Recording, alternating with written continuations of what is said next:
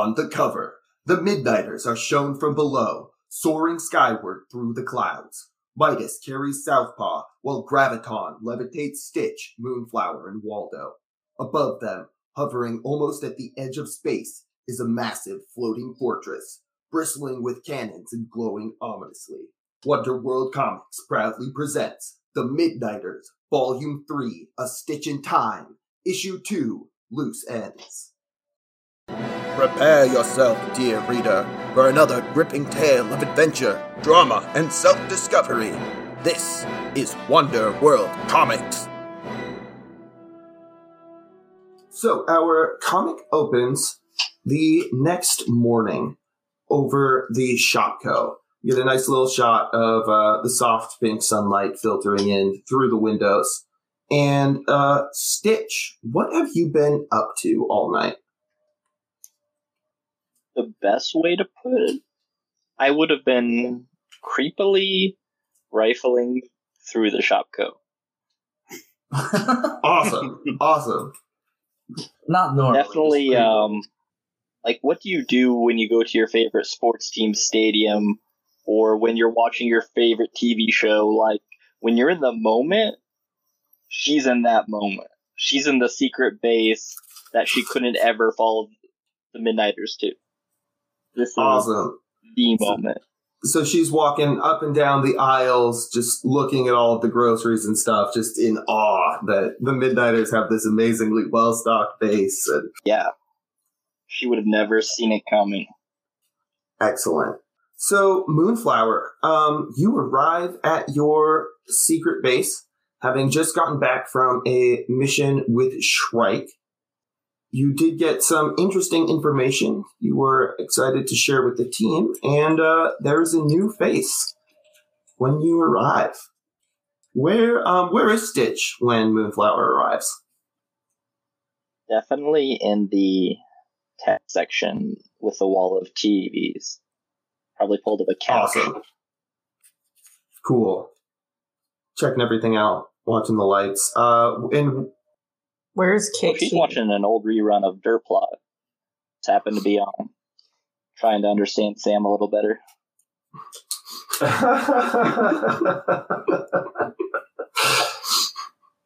Wait, uh, uh, re- what's let the her show again? you. the dirt plot. The Dirt there we go. yeah. Yeah, yeah. You're killing me, flick, though. Biggie. Great flick.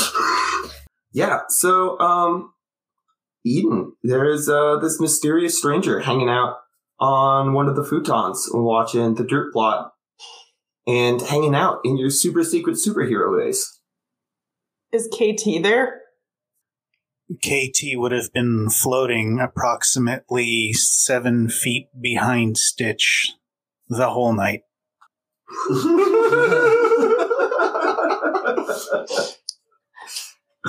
Lovely. Stitch is like sightseeing the Shopko with like it's Disney World.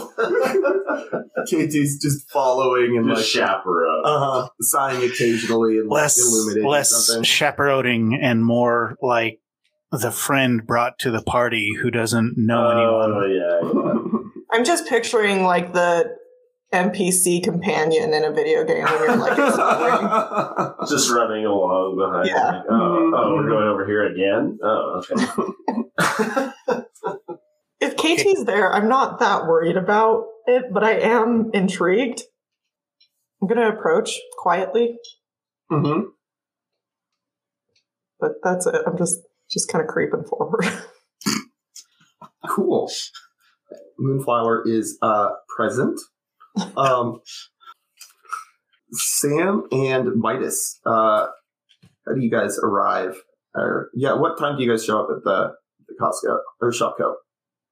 What happened? Midas enters the scene from a shadowy door. Uh, wait, what what time is it now? I don't know. It's whatever time it is when you arrive at the Shopko.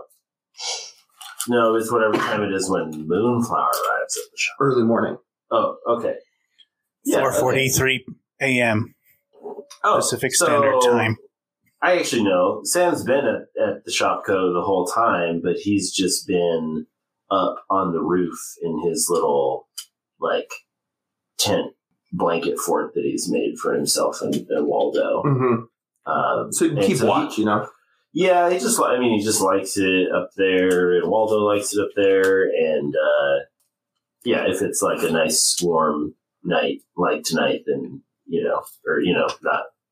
Um, anyway, yeah, he was just up there. Uh, didn't even notice anything regarding KT and Stitch. So um, the whole team kind of is gathering this morning. Uh, everyone's kind of quietly shuffling around when Midas Kramer stumbles through an open doorway out of his shadow portal and demands to know what's going on. I want it. Can the door just appear?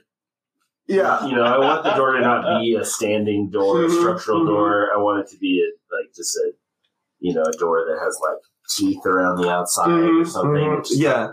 Pops. every, every portal's different. Right, They're all right, yeah, terrifying. right. Yeah, not necessarily teeth. You know, Yeah. just- A shadowy, yeah, door Could be. frame rises from the ground. Could just be slime. yeah, it could be Mhm. slime. You know, You know, there's lots of that. You got your, your swirly smoke portal. Yeah, you got your you got flamey arch yeah. portal. It's a little lightningy in there. Some of yeah, them. yeah. yeah. I'm still stuck on Midas popping in. Sammy, you gotta take a look at this.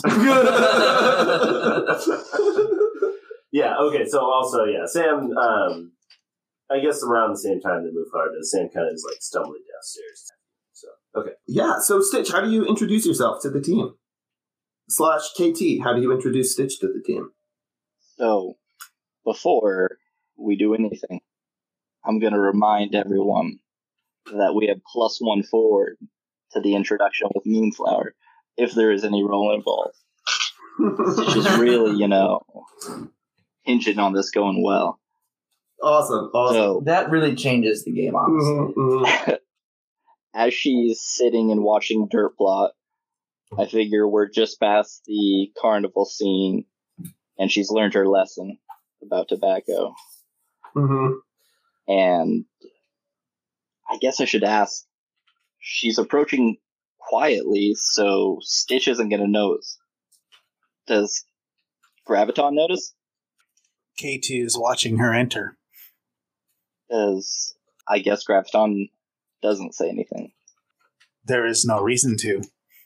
Sam I- says, "Oh, Dirt Plot. Ah, I love this flick. Great flick. Oh, this scene. Oh, so funny. Dan, dan, dan, dan, dan, dan. Tequila. Haha, yeah. Oh, who, who are you? Oh, it's.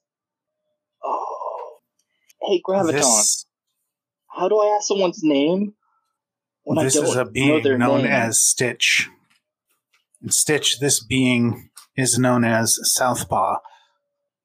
Oh, right on. Uh, yeah. Uh, hey, S- Stitch, was it? Uh, you could just, you could just ask me my name. Like, you don't have to ask.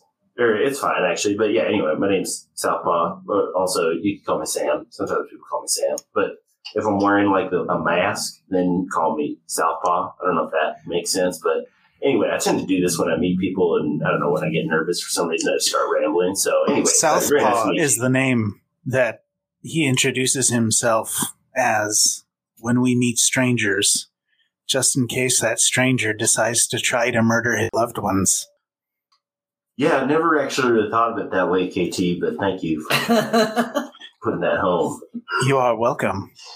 After Stitch got the meat of that, she's quickly scurried off to the frozen goods section. Well, Um, I do not know if she is preparing to murder your loved ones, but she has not tried to yet. yeah, no, I, I didn't get that vibe. I do I not don't know how believe that big- she is human. Okay, um, I mean that's that's it's fine. It's cool. I mean, you're not human, and it seems like a lot of things aren't human that uh, still matter a lot. So I tend to not even put that much stock in being what is human or what isn't. You know, like Waldo, like Waldo's Your best friend great. Waldo, he Yeah. is not human, and he seems to matter a lot. Yeah, he's he's not human, but he is a person. So that's a distinction I'm going to make. I am not aware yet exactly why he smells butts, but you told me not to. It's sort of like the herring thing, but like on the flip side, if you know what I mean. No. Uh, neither do I. Let- We can move on. Forget about that. Where's Stitch scurried off to? She is scurried back from the frozen goods section, and she runs up to Sam, and the sleeve of her sweater just expands and grows, and she shoves her hands up there and pulls out a huge, beautiful Chinook salmon, and just Whoa. says, "I uh, I bend a lot, and I know you don't like that, so." uh, I'm sorry in advance. Just try to look away. And just holds out the, the salmon, hopefully. Is it? Hold on. Is it like a real, one hundred percent real salmon? It's not like Oh, absolutely. okay. She's done a lot of research and a lot of studying, and this seems to be the best and most popular fish that she can find. And it seems customary from following you from the sewer people with the packaged shrimp, the herring, the trout at the campground. Like the way to get in with you was fish, and this was a popular fish. And her original plan before Graviton came and saved her was to ingratiate herself with the Midnighters through you because she was the you were the only one she was able to follow reliably. Southpaw seems quite easily emotionally manipulated. That is not a bad plan at all. yeah, no, I, I mean that all checks out. But anyway, so okay, sees the salmon. He's like, "Oh, wow, awesome! Uh, thank you." And he takes the takes the salmon and he kind of gently puts it off to the side, which is a shelf that has like, uh, you know, those little German like horse figurines. You know that display. like uh, there's like hor- different kinds of horses and farm animals and all that And kind like of stuff. the, and, the knights and the yeah, like yeah, it's a like Okay. yeah, it's like a this like you know uh, series of toys that is uh, all these little horses and and plastic creatures, and he he just kind of puts it in their little farmyard and. Um, well, Stitch, it's uh, it is uh, very nice to meet you, and I I want to set the record straight about the whole like bending thing, and like I didn't mean that I thought it was like all that bad. And, and also when it was first mentioned, I was thinking of that thing where the, where like someone takes their thumb and like whips it behind their whole hand, you know, like their whole like wrist can twist the wrong way. It's not even a big deal. It's just like, I just want to set the record straight that it's like, I, I feel like I got this bad rap as someone who like hates certain kinds of thumbs or, or, you know, it's like totally not my intention, you know, to make anyone feel less than for this, however it is, you know. Um, so anyway, yes, very nice to meet you. Are you feeling all right? Who me? Yes. I mean, I, I feel about as normal as I have the last few days, considering the multiple concussions, which so like Your foggy. pupils are dilating the Ah, you speak to Stitch. Yeah, no, well, I mean that. Who? Yeah, I, but I do. I feel okay. I feel pretty good. I actually do want to get some something to eat though. Pretty actually. Are you going to cut your hair?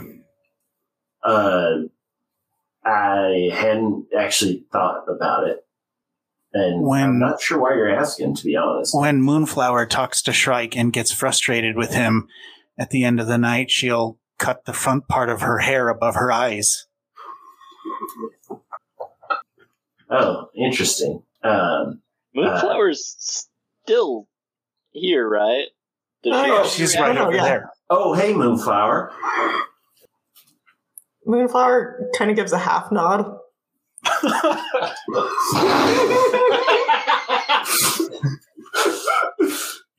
So at this point, Stitch is gonna notice Moonflower and be totally floored and run up and stop like three feet in front of her and I guess this doesn't matter. She's about five six right now. She has two conditions. She'd normally be taller. And oh my god, it's Moonflower. Is it okay if I call you that? Moonflower is standing just like back totally straight. She's still shorter than Stitch. Posture just pretty stiff, and she just kind of goes, uh huh. As she's been processing, Stitch's arms have just risen from her side, just sort of reaching outwards.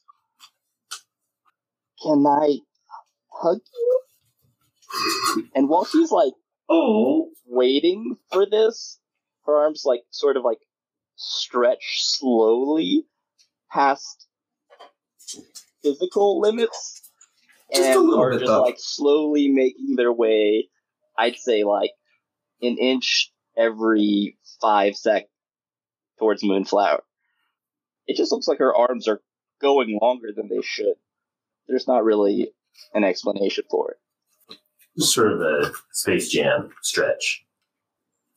Yeah. spot on Moonflower kind of takes a step back and sort of trips. Stitch's arms are gonna like quickly extend to try to catch whatever falls happening.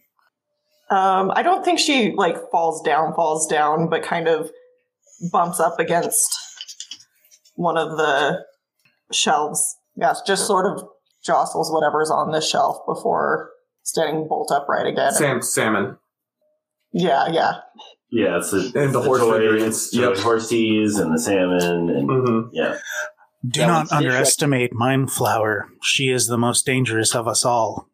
Yeah, when Stitch notices her uh, trip and that she's not falling and the sort of recoil, her arms are just gonna like snap back to her side and she's gonna like stitch a hood.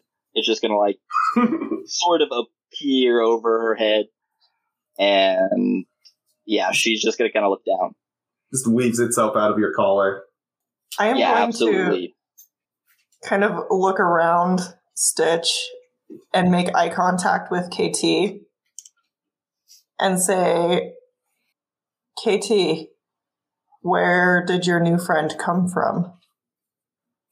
I brought her from the theater. Uh, Mi- Midas just pipes in, but like, on what planet? Earth. She is from an earthen theater. Well, I mean, like, yeah, but also something else going on too, right? Because of the arms It's thing, gonna- and the weaving, uh, wherever the salmon came from, seemed like kind of weird as well. She's just gonna like shake her head rapidly back and forth. No, I'm just like everyone else. Lady Stitch, are you from Earth? Uh, I fell to Earth. I don't really know where I'm from. He has no further comment. Cool. Moonflower, you have some information to share with the team that you and Shrike found. Well, you were hunting down leads on the pariah case and how her thefts may or may not be connected to the Uztec creatures. You two stumbled across a security footage of Pariah's escape from the prison transport vehicle that she was being carried in. So you uh, you throw the, the security footage up on the screen. It's the inside of the truck. Everything seems quiet. And then Pariah looks at one of the guards and smiles, and her body begins to shift and transform. And uh, she, her arms become become almost liquid, and they just morph out of her restraints. And she just fades out through the wall and is gone. What you have discovered after interviewing uh, some of the other guards involved and everything, um, the guard who she smiled at had unregistered shape shifting powers, which is weird because all Farsec agents, you and Shrike know, it is protocol to you have to disclose if you have any powers uh, when you're hired, and then they do genetic tests to confirm that, or see if you have any other latent abilities. Because you know when you're guarding prisoners, some of which can you know steal superpowers, you need to know who has powers so this sort of thing doesn't happen. So whoever this guard was had shape-shifting powers that were so good they somehow beat genetic testing by Farsec. And uh, this guard has not been seen since the incident and since being taken into custody by Farsec after the escape of Pariah. That was a lot of information. Thank you, Flower. You're welcome.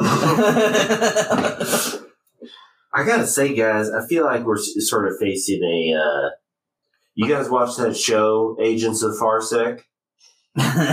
Because I feel like we've got kind of a like a Kraken situation going on. Like we got to. We, I feel like we cannot trust what's going on in Farsec.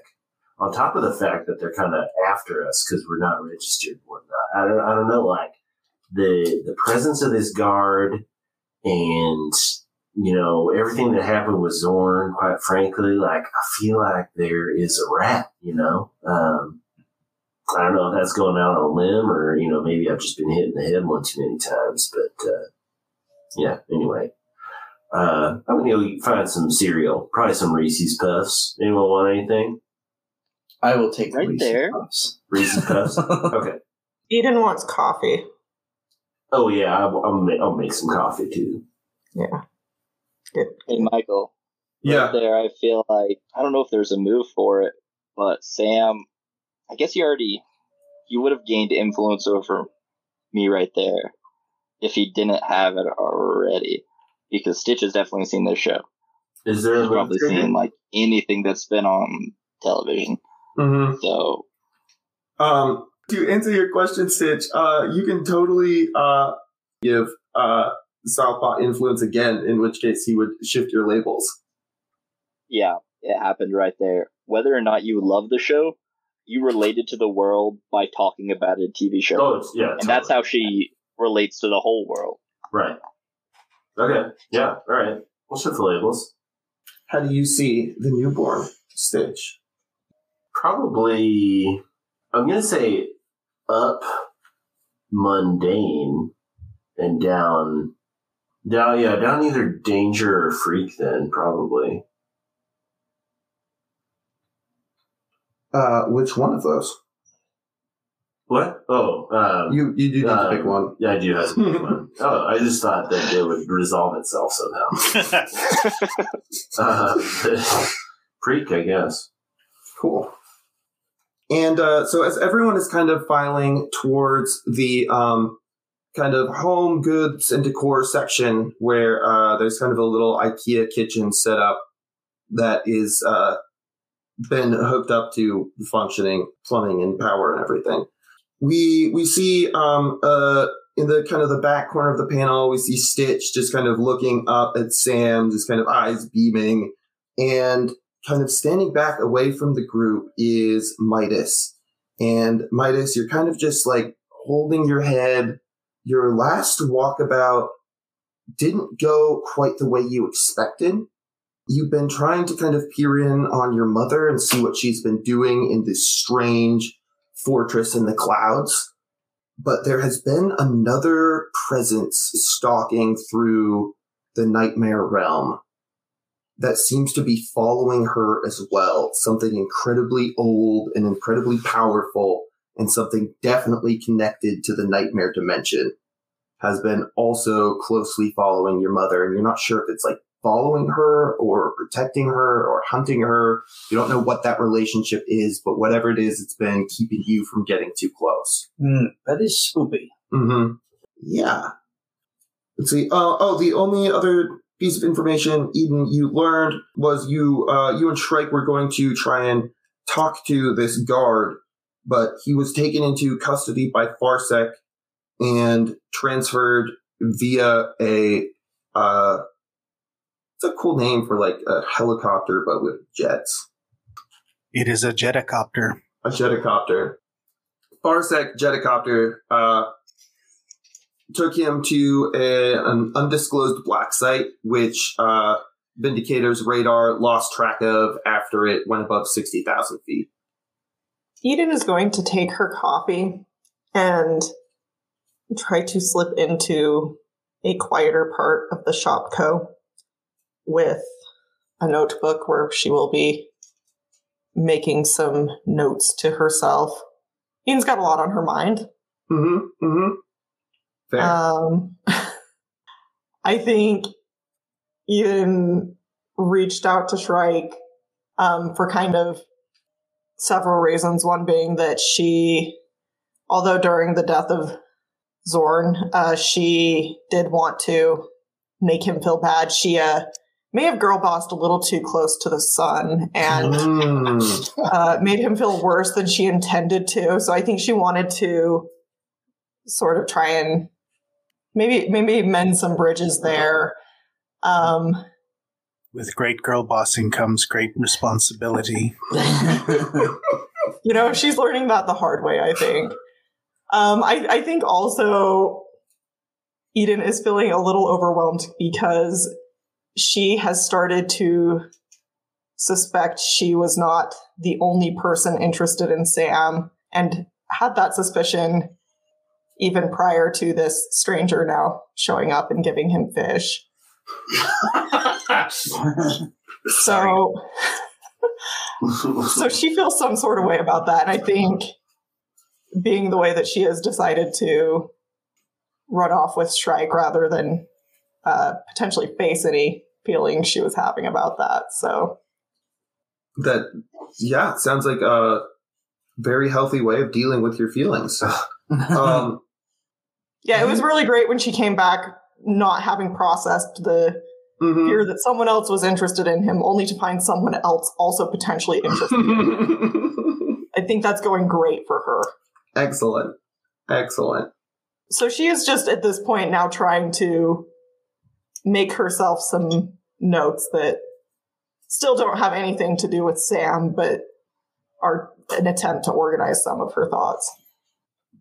So, Lady Moonflower, Mr. Southpaw, and the Righteous Flame, we uh, we encountered two beings in Farsec branded armor, but wielding non-Farsec standard weaponry. When I saved Stitch in the theater last night, one of them wielded a laser cannon with a power pack that sat upon its back, and the other one had some sort of a laser sword that really did not feel comfortable. KT, are you familiar with the phrase burying the lead? Is that when you throw the ball at third? Eden looks at Sam because she doesn't actually know. Well, that would If be that's another like yeah, if you were trying to get the lead runner. So you're kind of you're kind of onto something. I don't know how you got that, and you still don't grasp some of the more like basic aspects of rules. But that, yeah, that's kind of like deeper level knowledge of the game. But also, yeah, no, I, I see. Again, this goes right back to my Kraken theory. You know, it's it's a Kraken thing for sure happening in Farsec. There's some weird stuff going on, guys.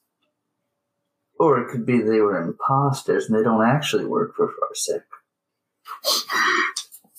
I mean that yeah, the the possibilities kind of it boggles the mind. And it's again quite concerning, but yeah, I don't know.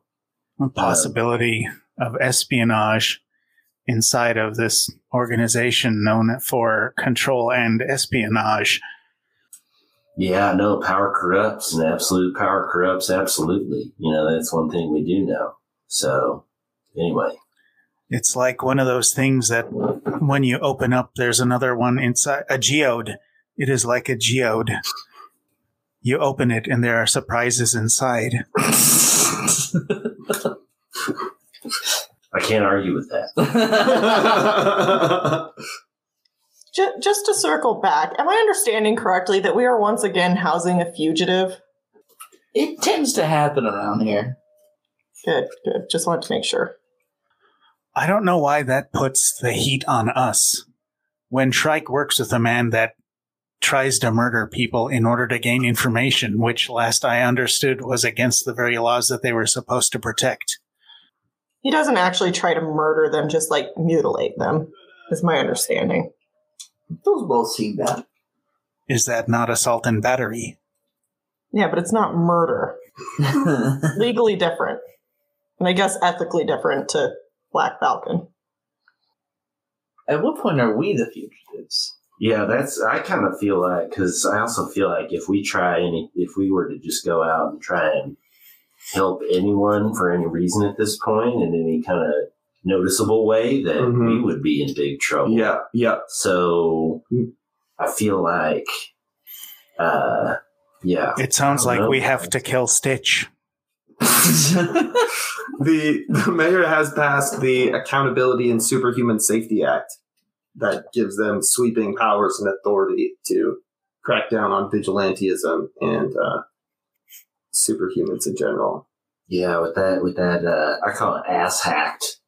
But uh, yeah, I feel I feel like uh, I don't know. We gotta think. We gotta think long and hard about what our next moves are going to be as a crew, and uh, that's to say nothing of what we do about about Stitch, because uh, clearly someone who's got a lot of juice is is looking for. her.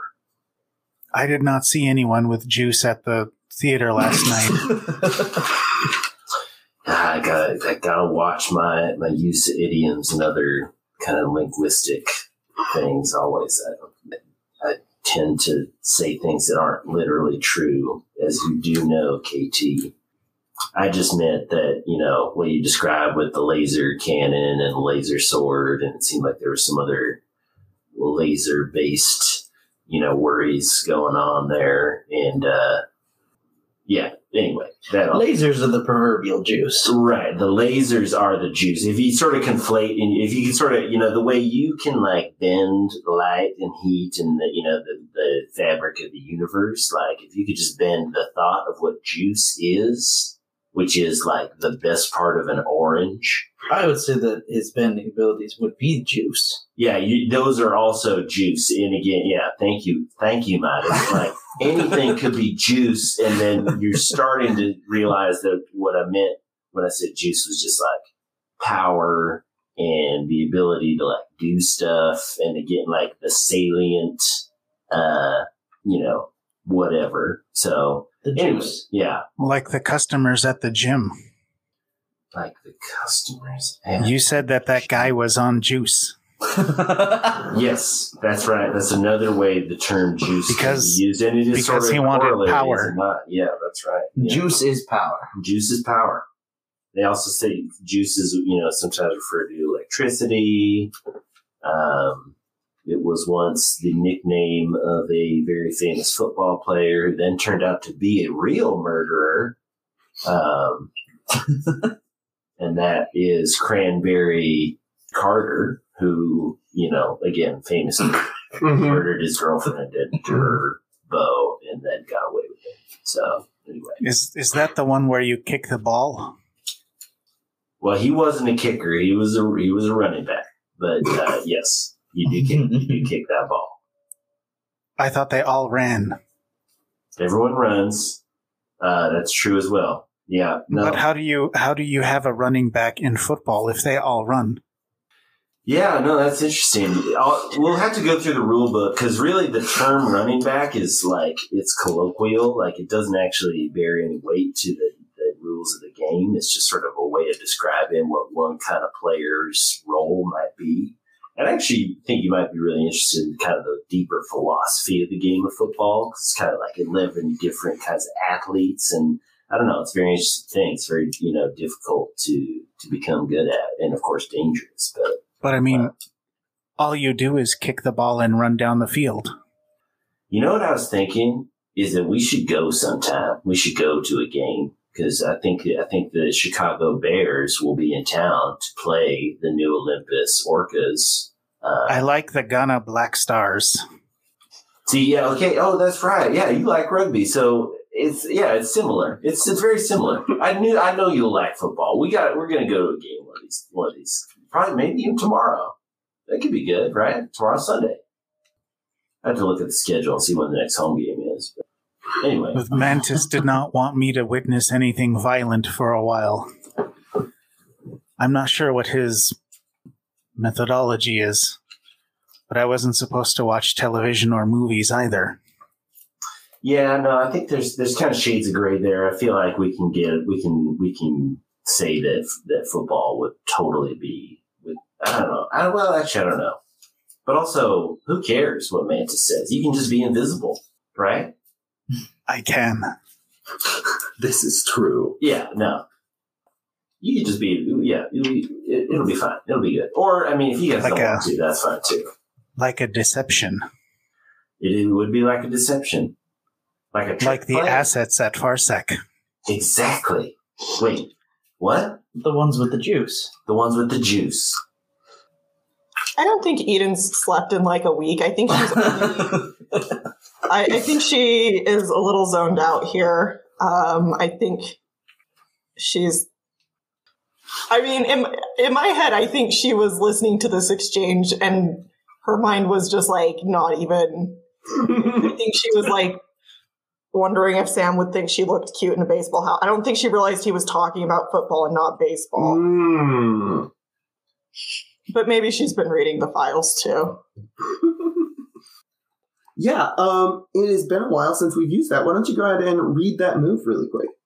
You've learned about the superhuman world through your mentor's resources. When you first encounter an important superpowered phenomenon, your call. Roll plus superior. Excellent. Um, on a hit, tell the team one important detail you've learned from your studies. The GM will tell you what, if anything, seems different from what you remember. On a 10 plus, ask the GM a follow up question. They will answer honestly. On a miss, the situation is well outside your base of knowledge.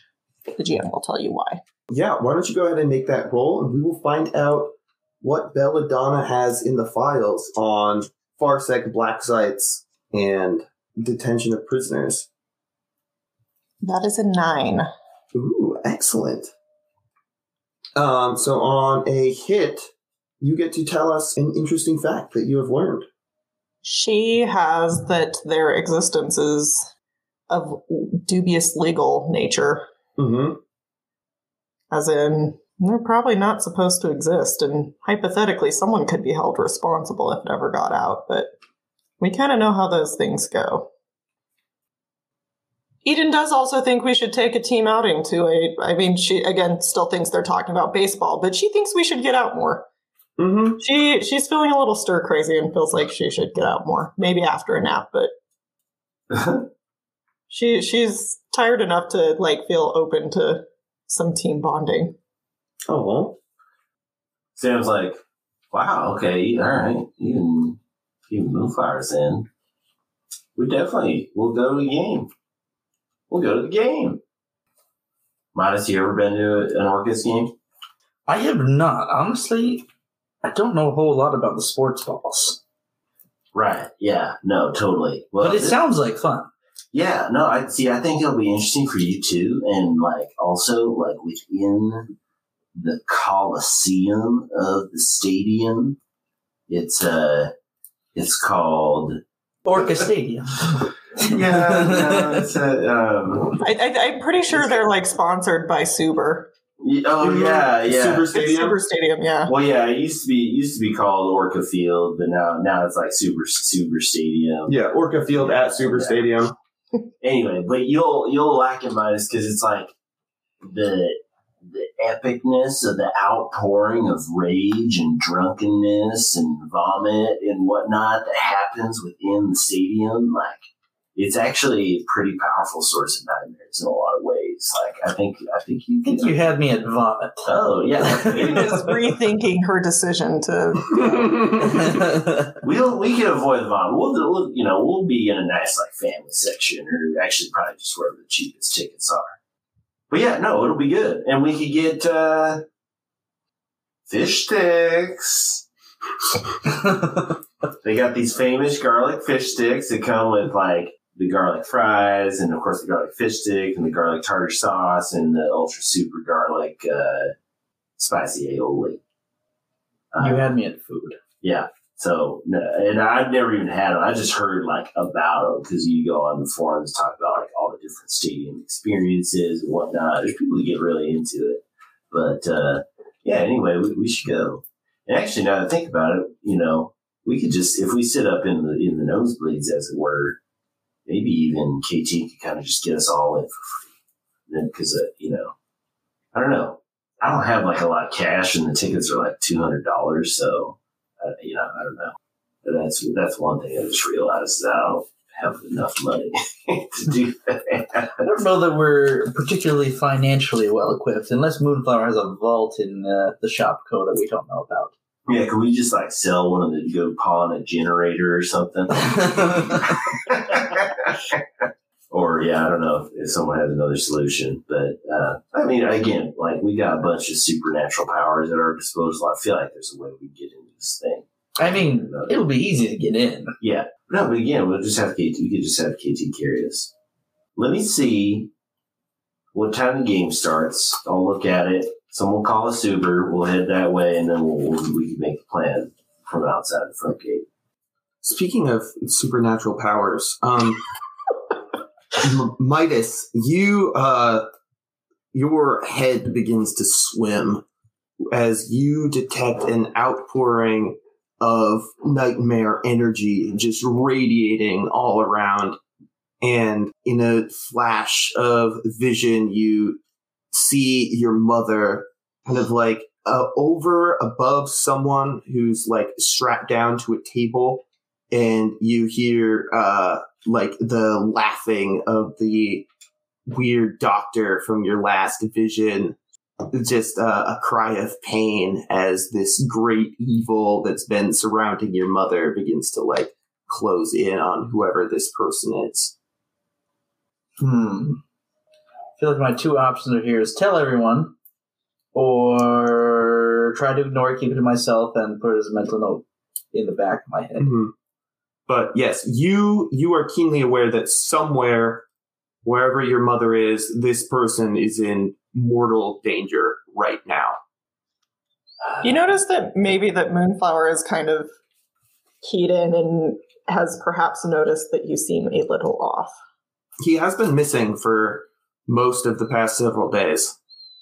Yeah, but Did that wave of like pain and whatever pass without like a single, you know, were, were you able to keep that totally stone faced or like, Hmm, I'm gonna not hundred percent, I'd assume. I'm gonna thinking about making a hard move and just having you mark a condition as this hits you, if that if that seems appropriate to you.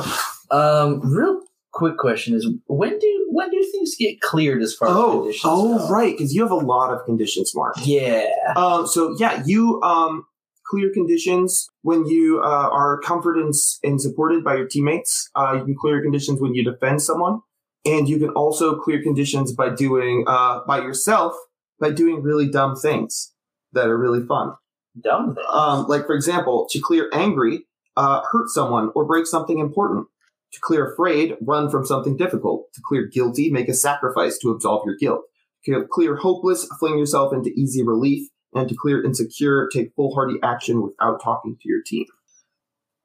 Yeah, so so would I have to do a physical action to clear that at the moment? Because yeah, I only have I only have one spot left as far as conditions to Ooh, mark, Yeah. which seems like a problem.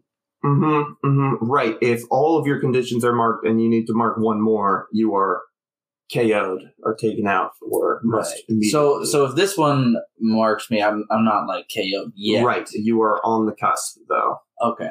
Mm-hmm. Yeah. In fact, I'm going to say, as you are seeing this person in peril, you are kind of hit with this, uh, and I'm going to say, like, you either have to mark hopeless now or immediately take action to try and clear one of your other conditions right now. Minus you don't look so good, man. Uh, I think to clear insecure, I'm going to take a full foolhardy action because uh, that seems to make the most sense. It's the one I was eyeing too. it seems like a good one. Hmm. Um, I'm just I'm I'm gonna I think it makes it makes a little bit more sense to do something a little foolhardy and just just jump through the night realm to see if I can I can find this person uh, without really saying anything to anyone. Just just zipping out of there. You're just stepping through a portal I'm to just go. I'm just stepping through the portal. Just literally just falling through the floor. Just Crazy. I'm gonna go and try and find this person that's in trouble. Okay, you're trying to to find and locate them. I think that would be um unleashing your powers. Would Yeah. both make sense here. I feel like if you physically leave it, That That would that make makes sense. that would make the most sense. Okay, awesome. Yeah, so why don't you go ahead and roll 2d6 magic freak? Nine. Excellent. Um, so on a hit, you do it, but on a seven to nine, it is uh, you have to mark a condition, or I will tell you how it is temporary or unstable. Uh, well, I guess you'll you'll tell me. Excellent, excellent. Midas, uh, what is the look on your face as you are hit with this and are kind of processing this and then decide to leave? What does that look like? I'm gonna go with a little little scared. So Moonflower and Sam and anyone else who's paying attention, you see the righteous flame look a little scared before stepping through a portal and vanishing. And uh, I'm going to say that um, what is unstable and temporary about it is as you step out of the portal, you are near where this person is, like within, you know, like a few hundred meters. Unfortunately, where this person is, is in a floating sky base miles above the surface of the earth, and you are a few hundred meters outside of that Mm. station. Um, also, uh, and this kind of hole in nightmare space uh, is uh, still kind of there in the the warehouse or the Shopko that you have stepped through. I was But- gonna say, do we get like a chance to respond? Yeah, no. So he jumps through the hole and is, is vanished. and the whole and the, the hole remains. I'm gonna say yeah. It's it's, uh, it's unstable. Yeah. you were a little I bit did too very shocked quick. I by did it very your- quickly. yeah, and you're a little shocked upon your arrival to worry about uh, cleaning up after yourself, as it were. Okay, Sam's like, "Hey, Midas, wait!" and he runs in there too. Yes. Eden downs the rest of her coffee and follows Southpaw because she doesn't think he can hack it in the nightmare realm. Goodness. KT shall grab onto Stitch and say, You should not be here alone, and fly into the hole. Excellent. Southpaw and Moonflower, you step through this, or yeah, kind of jump into this shadowy hole on the ground. What what flavor of portal is this? Mostly fiery. Mostly flat, fiery, like kind of a fiery pit, Yeah. kind of. Okay, okay. But it's not like it's just like swirling. Yeah, not like Like- not like it'll actually like Right. burn you on the way Right, through. Mhm, mhm. More like the edges. of the Flickering, portal. you It's an aesthetic choice. Yeah. Yeah. Yeah, no, no, I get it. I, Excellent, I excellent. it. They do it again. It was no deterrent to Sam, whatever it was. you, you jump through and your stomach is immediately up inside your chest as you were free falling uh, there is no oxygen your vision is starting to go blurry as you are plummeting through space uh, midas Midas- also falling uh, I obviously immediately realized what was going on and suited very quickly. Uh, did not expect anyone following me, but uh, do I do I see several bodies falling Yeah, behind me? if you were to uh, look up, as it were, you would see that you are not alone in your rapid descent towards the earth. Uh, well, obviously, I, I outstretch my wings and, and swoop upwards to uh, catch my good friend Sam, who has just jumped through the portal to follow me. Awesome. Well, uh, why don't you go ahead and roll plus savior to defend your buddy Sam? It's 2d6, right? Correct. Okay, 10. So on a 10 plus, you keep them safe, and you get to choose one. Add a team to the pool, take influence over someone you protect, or clear a condition. Well, I want to keep some conditions because it's good for my powers, so I think I'll add a team to the pool. Cool. So we're up to two teams so far. Stitch and KT, you step through the portal. Uh, Stitch steps through the portal, technically. KT, you float through the portal. Thank you. You're welcome. Um, yeah, and below you, you see Midas grabbing onto Southpaw, and Wait, did Moonflower Where go is- right where after? is- Moonflower's where does- falling, Moonflower and is behind. Stitch yeah, yeah, yeah. So Moonflower's between you and She's like always prepared to go hurtling through space. I feel like Mhm, though, mhm. Yeah. you know, near space. You know, like she's well, got it's like just the like leather- panicking doesn't really fix it, so she's just gonna let this work itself out. You know, important question: Did Waldo follow you as well? Is he on this journey, or is he? No, Waldo's just chilling at the Shopko. He was taking a nap. Yeah, he was asleep. we get a quick panel of Waldo in the Shopko, kind of curled up in his bed underneath the table, like by the where all the He's chasing rabbits. He's chasing rabbits. I'd Yeah, like to picture yeah. some smooth jazz playing in the Mhm, background mhm. as well. Some, some nice elevator music. Yeah. Um, and then we're back to the action. Um, yeah, so KT and Stitch, what do you do is you see uh, Moonflower plummeting beneath you and Midas tra- catching on onto Southpaw. I mean, the first thing Stitch notices anywhere she's at, if she's watching a panel, you know, stalking from the sidelines, it's Moonflower. So she sees Moonflower falling. She knows what falling happen, like what happens when you fall, and she knows Moonflower can't handle like plummeting from space. So she just like sends out one of her arms straight at her and is gonna try to, like, her fist is gonna become humanoid at this point and try to like canopy scoop her up. Kind of like if it's successful, it'll be a a hammock net that like extends past her with a wide weave and then just kind of swoops in. Excellent. And um, why don't you also go ahead and roll to defend Moonflower? 2d6 plus Savior. That is a nine. We do have two team in the pool. If someone wants to be bumped up to a 10. I Cool. shall. Excellent. How, what do you do to help out? Lady Moonflower plummets suborbitally towards the surface of the planet Earth, and I notice Stitch fling one of her arms out and transformogrify it into a sling of some sort. I piece together what Stitch is throwing down, Mhm. so uh, I shall negate the effect of gravity on Lady Moonflower so that Stitch can scoop her up like a fish in an aquarium.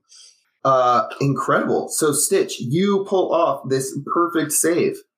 And you also get to add a team to the pool, take influence over someone you protect, or clear a condition.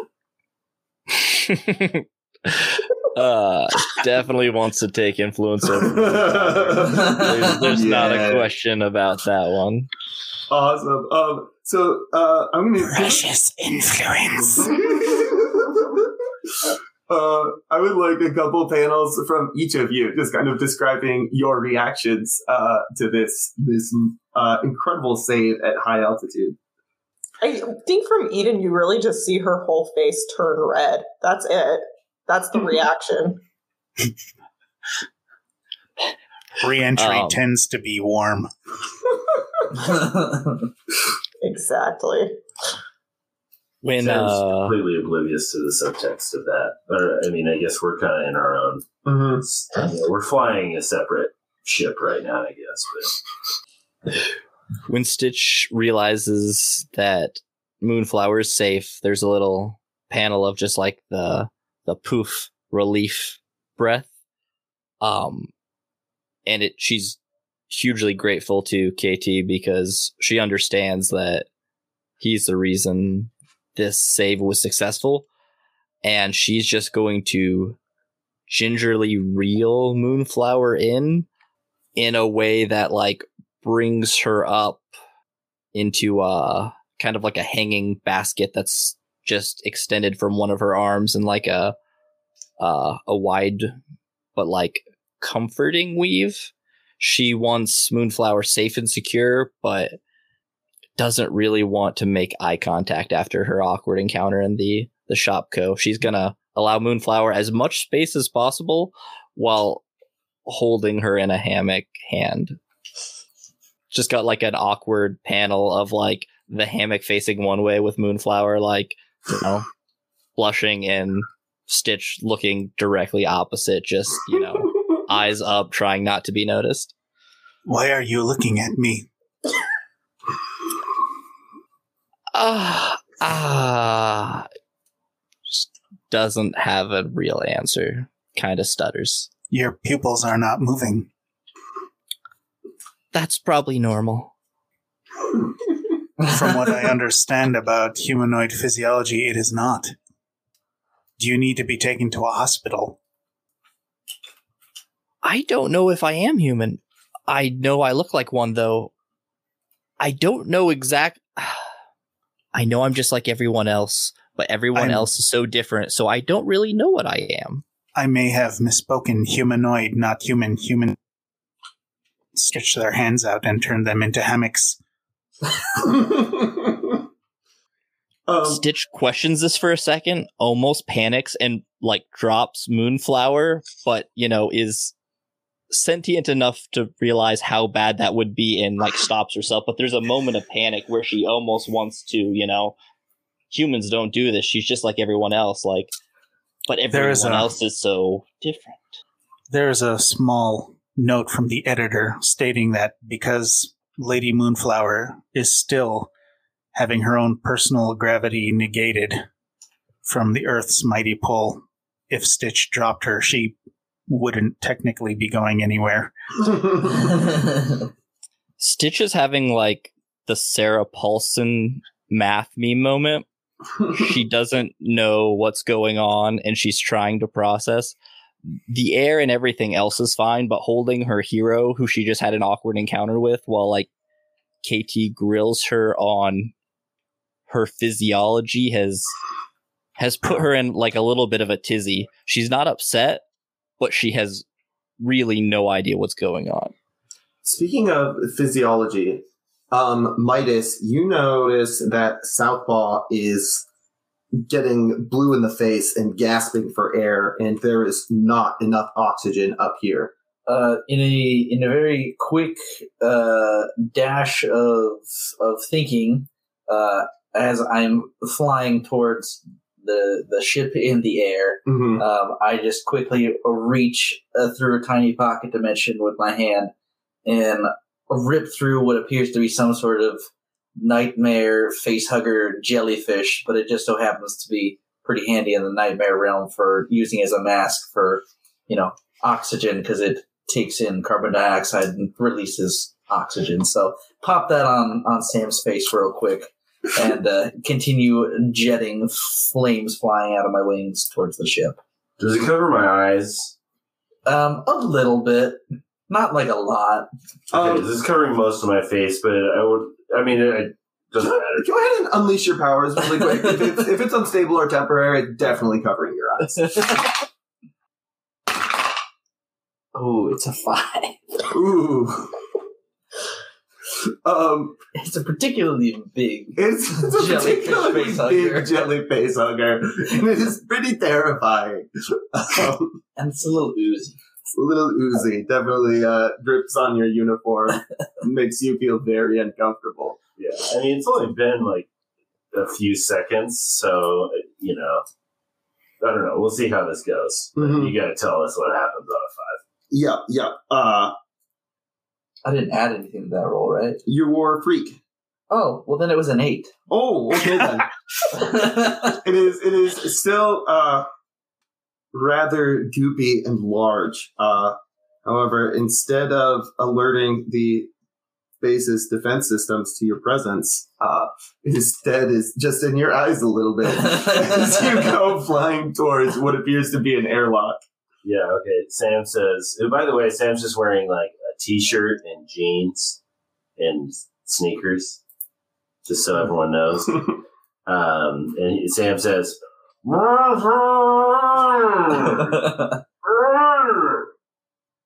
Pardon me. Righteous Flame, I have a very quick question for you. Sure.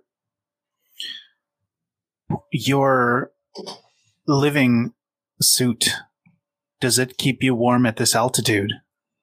Oh yeah, I'm basically like I mean it's like a, a super suit essentially. Like it's it's got its own strength and and uh, Do durability and and all that kind of stuff. Metabolism. Do we- yeah, yeah. do Like if I get if I got like super punched, do I'd we have do do we have to worry about Mr. Southpaw and Lady Moonflower because they are starting to exhibit symptoms of hypothermia? That is, that is why I am dashing to this ship as ASAP as possible. Because uh, it seems like we'd want to get in there.